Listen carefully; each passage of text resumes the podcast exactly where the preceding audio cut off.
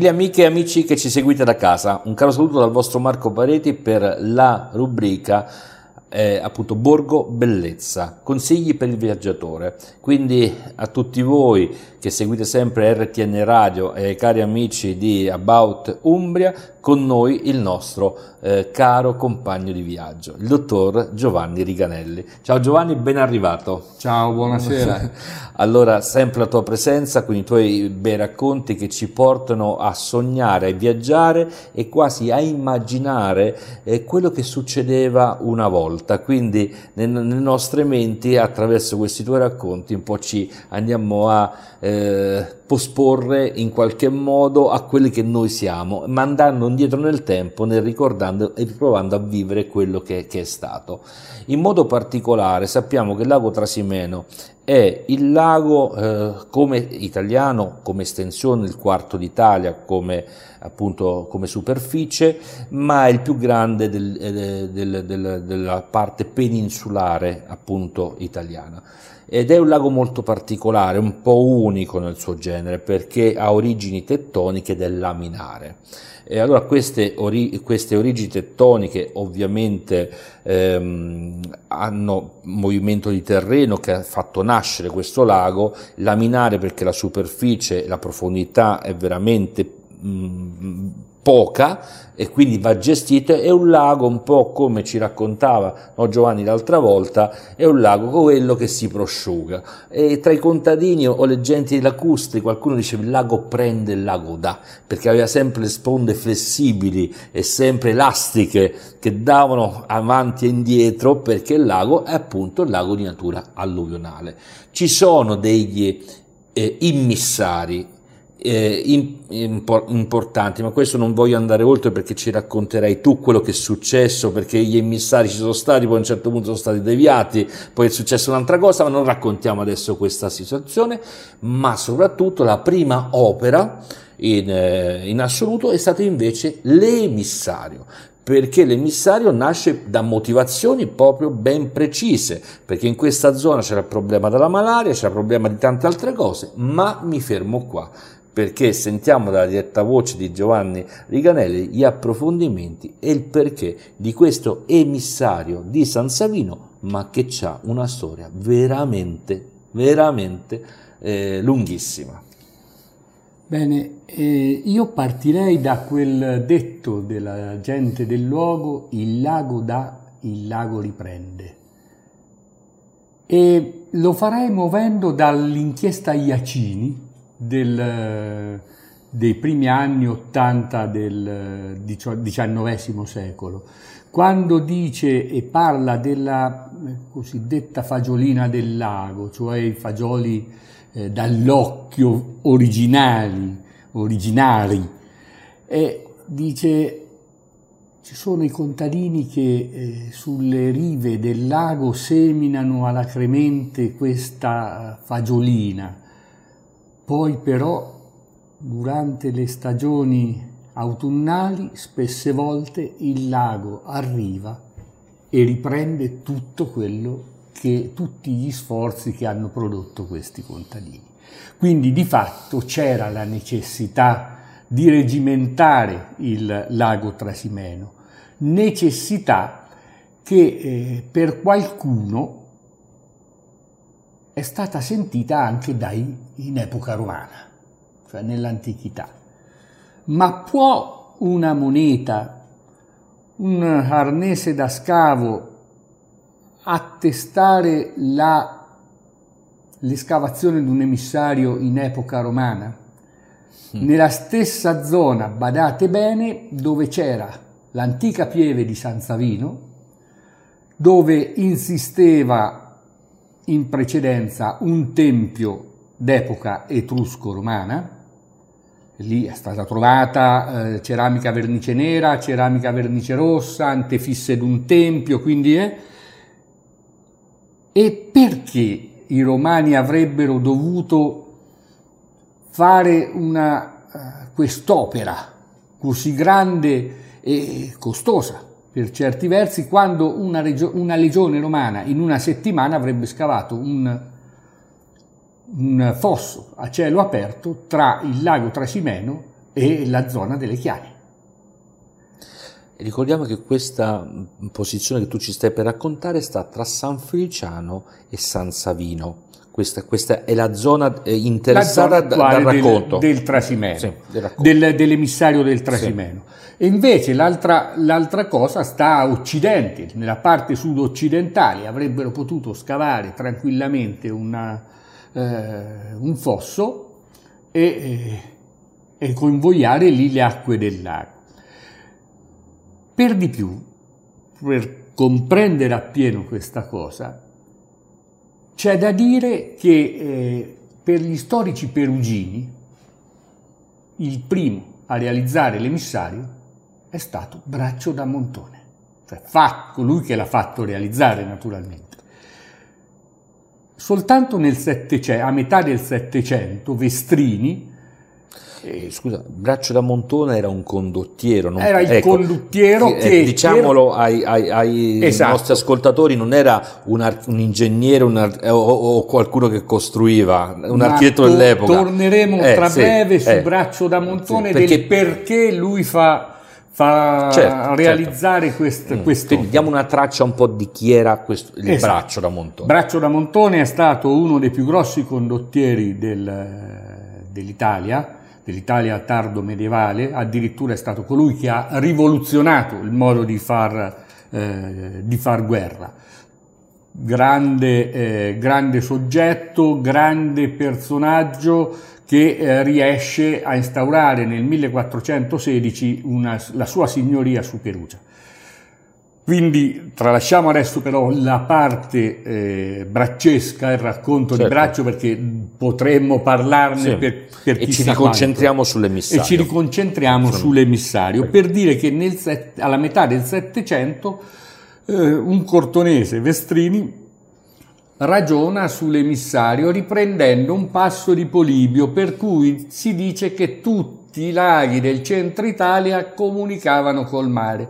Ma se questa comunicazione c'era qui al Trasimeno, non era per la, eh, l'emissario in galleria come fu fatto poi da Braccio da Montone, ma era semplicemente un, eh, un crescere del lago e so, con le acque sospinte dal vento del nord che si univano al, eh, alla palude delle Chiane. E parla infatti eh, Gian Antonio Campano di un fatto particolare che le, eh, quando l'acqua del lago toccava quella sponda venivano delle piccole anguille. E che cos'erano queste anguille? Erano nient'altro che le anguille della chiana che potevano tranquillamente, tranquillamente risalire. Quindi parlando dell'emissario dobbiamo partire da Braccio da Montone che eh, dopo la conquista di Bologna, dopo eh, i soldi che eh, riesce ad avere, fa in carica Bindaccio Casoli, niente po' di meno che un soggetto della Firenze che contava in quel, eh, in quel tempo, in carica della realizzazione dell'emissario. Siamo intorno agli anni 20 del 400. Prima, nel 1408, si dice che il lago aveva invaso tutto il Chiugi Perugino, era salito tantissimo e quindi occorreva realizzare un emissario sì da impedire che questi innalzamenti eccessivi rovinassero tutte le colture all'intorno. Già in precedenza, addirittura nel 300, c'erano stati degli, degli innalzamenti che avevano eh, messo a dura prova la, uh, l'economia agricola di questo, di questo territorio. Iniziano i lavori nel 1420-1421, dopo un anno, due, la prima acqua del lago sgorga a valle del, eh, di San Savino. Va a finire su un, su un piccolo torrente che poi eh, conduce le acque al, incanala le acque sul Caina, da qui dal Caina al Nestore, dal Nestore al Tevere e dal Trasimeno si giungeva, si poteva giungere al Tevere. la cosa fu notevole, a tal punto che in una cedola del lago, cioè in un documento d'appalto dei diritti di pesca, si dice si liberalizza la pesca alle anguille. Perché? Perché le anguille erano, si erano moltiplicate a tal punto che erano quasi dannose. Se consideriamo che qualche decennio addietro perché potevano risalire dal perché Tevere potevano risali- e quindi fare il risalivano Nestore, dal Caina Tevere e arrivavano, e arrivavano al lago. Certo. E se consideriamo che nel 200 e nel 300 si doveva, ci si doveva recare al lago Richiusi, alle Chiane, a, a acquistare gli avannotti da immettere nel lago, adesso le anguille sono tantissime. E queste anguille eh, di fatto eh, sono la prova più evidente di una trasformazione dell'ambiente e soprattutto della fauna, della fauna lacustre. Ma le anguille eh, non sempre potevano tornare su perché il cunicolo scavato, fatto scavare da braccio eh, fu eh, la storia di questo cunicolo è, sta, è, scandita da otturazioni, riparazioni e quant'altro. Già nel 1510 si dice che i mulini che erano stati costruiti a valle della galleria non molivano più. Perché? Non arrivava più acqua dal lago. Addirittura nel 1602 il lago aveva, raggiun- aveva inondato tutto il territorio. Il, cunicolo era chiuso e addirittura Passignano, nella piazza centrale, c'è una uh, pietra con, una, con, un'asta orizzontale in cui sotto è scritto Hic fuit lacus. Ed era il livello dell'acqua che era, era il livello dell'acqua che sì. aveva eh, inondato praticamente l'intera, eh, l'intera comunità di Passignano, l'intero insediamento di Passignano e tutti i campi all'intorno. Così nel 1600 eh, il pontefice diede, Clemente, eh, Clemente III mi sembra, eh, diede eh, l'incarico di eh, risistemare l'emissario e l'emissario fu risistemato, furono aperte nuove, eh, nuove, gallerie, fu deviato il corso perché eh, c'erano situazioni abbastanza abbastanza particolari, furono escavati pozzi dell'emissario per tirare fuori il, la terra e quant'altro, ma l'emissario, e l'emissario continuò, riprese la sua funzione. Ma eh, ben presto anche, anche eh, l'emissa, l'emissario concepito in maniera molto eh, ridotta in confronto necess- alle necessità, il fatto che eh, bastavano pochi rami per creare certo. una barriera e quant'altro, continuò ad otturarsi a più riprese fino all'inizio dell'Ottocento, quando un altro grosso, eh, alt- altri grossi lavori furono fatti intorno al 1818-1820 ma ancora una volta questi lavori no, si dimostrarono di eh, una sostanziale inutilità perché poco dopo tornò il lago tornò ad, eh, ad essere, eh, cioè l'emissario tornò ad otturarsi. Tant'è che a un certo punto si eh, creò un partito dei prosciugatori del Trasimeno, soprattutto dopo eh, l'860. Certo gente che voleva fare del tracimeno quello che, era, che sarebbe stato fatto nella conca del Fucino. Il Fucino Quindi so, là volevano prosciugare appunto il lago per poi trasformarlo in terreno, in per terreno col- agricolo. agricolo per coltivare. Addirittura c'era stato anche un uh, progetto del, napoleonico che eh, voleva fare mis- del Trasimeno un eh, punto di eh, snodo di un'area navigabile fino eh, all'Adriatico, ma questo qui è rimasto tutto, eh, tutto sulla carta. Quindi tornando al nostro emissario, eh, introduciamo il ragionamento del consorzio di bonifica del Trasimeno, che però non è il consorzio di bonifica che avrebbero voluto il partito dei prosciugatori, ma è un consorzio di bonifica guidato da eh, Guido Pompili, che fu senatore eh, parlamentare del, eh, dello Stato italiano e che eh, riuscì praticamente a eh, far sì che lo Stato si addossasse la, le spese per la sistemazione, de, per la eh, realizzazione di un nuovo emissario, quello che attualmente è in funzione nel, eh, durante i periodi in cui il lago si innalza, si innalza troppo. Ricordiamo eh, solamente per fare dei collegamenti che Guido Pompili era il marito della famosa poetessa Vittoria Aganor, appunto Pompili.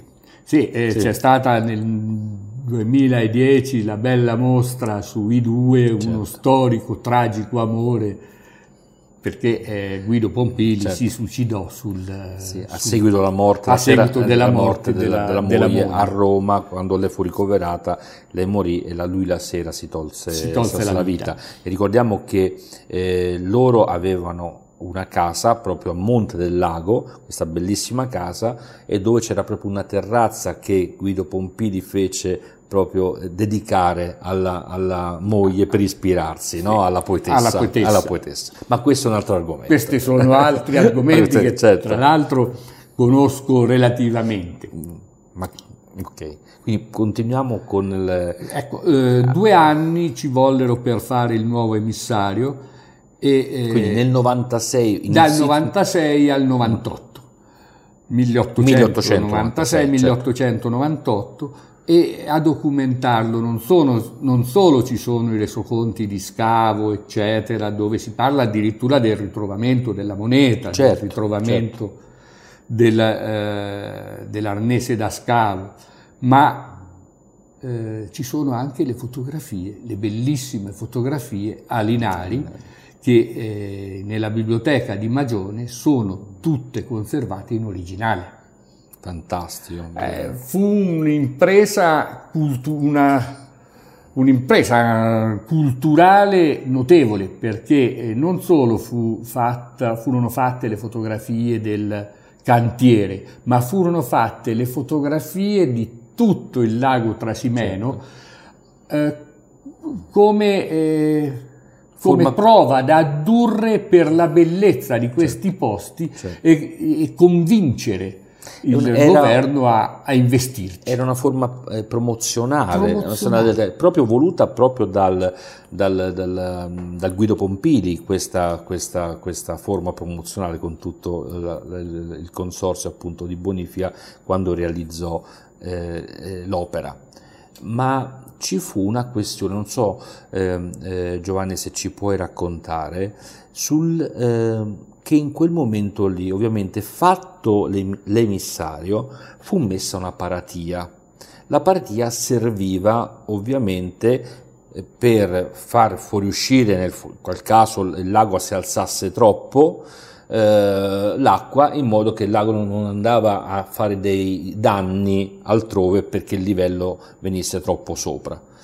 Ma ci fu una questione sul livello di, del, del, del, lago, tant'è vero c'era chi diceva teniamolo come sta, abbassiamolo di un metro, abbassiamolo di due metri, ma lì successe qualcosa, che il livello fu, fu in qualche modo abbassato allora, rispetto alla paratia che era lo zero idrometrico previsto da allora. Sì, fu, fu abbassato, poi fu rialzato, eh, e adesso è a 257,5 metri e mezzo sul livello, sul livello, del mare. Lo zero idrometrico. Lo zero idrometrico, che eh, purtroppo in certi casi viene raggiunto abbastanza raramente, diciamocelo eh, in termini chiari, e, no? Eh, tant'è che negli anni 50 del secolo scorso, alla metà degli anni 50 del secolo scorso, eh, il lago si era talmente ritirato che eh, praticamente si stabilì si realizzò un'opera che eh, convogliava le acque del Rio Maggiore e del Tresa con un sistema di paratie verso il lago Trasimeno che è l'attuale eh, quella sorta di immissario costituito dal, eh, dall'Anguillara. Si da uh, ridare vita a questo lago che si era abbassato tantissimo, tant'è che da Isola Polvese a San Feliciano si doveva uh, camminare per qualche centinaio di metri, poi prendere la barca e riprendere il cammino dopo un centinaio, 200 metri di navigazione certo. per raggiungerla. Quindi anche in quegli anni ha rischiato e nuovamente è venuto fuori il partito dei prosciugatori che fortunatamente non ha vinto e eh, siamo ancora in grado di godere di queste bellezze, di questo specchio d'acqua formidabile che è una cosa veramente fantastica e, e, tanto per dare delle piccole pillole a chi ci sta ascoltando, ai nostri ascoltatori, il fatto che il lago Trasimeno ha una sua profondità massima di circa 6 metri, quando, pensando allo zero idrometrico, ma difficilmente arriva a, a, quel, a quel, tipo di, di, di livello. E, e quindi un lago veramente delicato, eh, il suo equilibrio, il suo ecosistema è veramente eh, una cosa che sul, sul, va fatto il bilancino di precisione che in qualche modo negli ultimi tempi è stato ehm, eh, sottratte risorse al lago in più rispetto a quanto il lago potesse dare, no? quindi in qualche modo è stato ehm, sfruttato, sfruttato esatto. più, più, del, più de, di quello che poteva dare. Il fatto che per esempio, e poi ti lascio alla tua opinione, alla tua riflessione, il fatto che per esempio il canneto fosse così importante intorno al lago perché eh, eh, portava lavoro proprio per la canna, per fare tanti mestieri intorno al lago, al di là dei pescatori che hanno portato sempre la tradizione e anche oggi pescano con mo- modi ancestrali, veramente il giacchio, il martavello e tutte le altre cose sono delle cose che ancora oggi i pescatori del Trasimeno utilizzano, ma arrivano veramente da lontani, dai tempi lontani. Eh, ci sono tutti quei mestieri che stavano intorno al lago che in parte si sono dimenticati, in parte non c'era più lavoro per poterli fare, tipo quelli, tutto il mondo del lavoro che era intorno alle canne, per esempio eh, palustri, eh, piuttosto che tutto quello che sistemavano le barche, i fabbri, eh, i cordai, tutti quei mestieri artigianali che in qualche modo si sono persi. L'industria purtroppo ha cancellato questi questi lavori, ha cancellato l'artigianato, ma eh, al di là di questo, eh, quello che ha fatto male al lago sono le culture intensive ed estensive. Ovvero, eh, se in precedenza si attingeva l'acqua con dei secchi per innaffiare l'orto, per innaffiare i eh, fagioli, la fagiolina o che altro, eh, ora ci sono delle pompe che eh, incessantemente eh, prendono acqua dal lago e questa cosa qui è stata calcolata in 10-15 centimetri d'acqua ogni anno. Eh, questa cosa è tanta. È tantissima, è tantissima perché... Questo eh, prelievo è, tan- è talmente grande che si cerca di eh, sistemare, di porci rimedio eh, portando per l'irrigazione l'acqua dal, dalla diga del Monte, Monte che si trova in Toscana, quindi con un sistema di, eh, di cadute, pompe, di pompe e quant'altro, e quant'altro arriva Monte Doglio è una diga che ricordiamo comunque ferma il Tevere, eh, prende, preleva l'acqua dal Tevere. Insomma, eh, qualcuno eh, pensava di eh. poterla mettere nel lago senza sì. considerare no, il no. grave danno che avrebbe fatto perché mm l'acqua del Monte Doio ha una temperatura sicuramente inferiore a quella del lago e sarebbe successo come è successo sul lago di Garda per cui messo parte dell'Adige mm. E poi eh, sono morti i carpioni. E certo, e quindi sicuramente andava ad, alterare l'equilibrio eh, di questo ecosistema appunto delicatissimo. delicatissimo. E quindi anche questo è, è un fattore. Ricordando appunto eh, che il, il fattore acqua è estremamente è stato ed è estremamente importante perché è soprattutto un lago che vive di piogge di, eh, di um, incrementi dovuti al, al, alle stagioni, alle stagionalità e alla esatto. piovosità.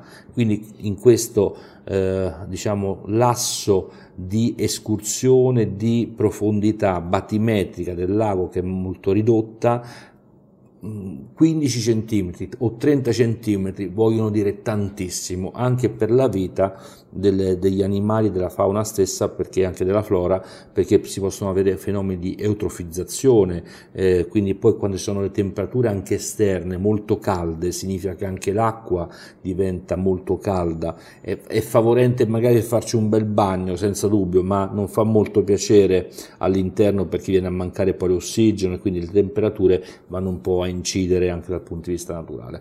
Però di fronte a queste cose qui il, il nostro lago come è stato comprovato eh, recentemente dal, dalla goletta verde dei laghi eh, prelevando in 5 punti eh, il, il, il, le, prove, le, provette appunto de, de, dell'acqua dopo le analisi sono risultate appunto al di sotto dei limiti e quindi il lago è risultato appunto in tutti i punti prelevati eh, non inquinato e quindi da questo punto di vista noi siamo anche orgogliosi che un lago così comunque delicato, il buon vecchio Tasminas, voglio dire, no? eh, resiste e voglio dire ha una bella fibra che, che, ancora si presenta in maniera molto positiva. Speriamo che duri certo, ancora. ma noi faremo di tutto. Continueremo a chiamarlo Trasimenus o Keltnei Tarsminas, sì. ma eh, speriamo che eh, no, non diventi conca del, del Trasimeno. Non vorremmo mai, anzi no. noi siamo qui proprio per promuovere,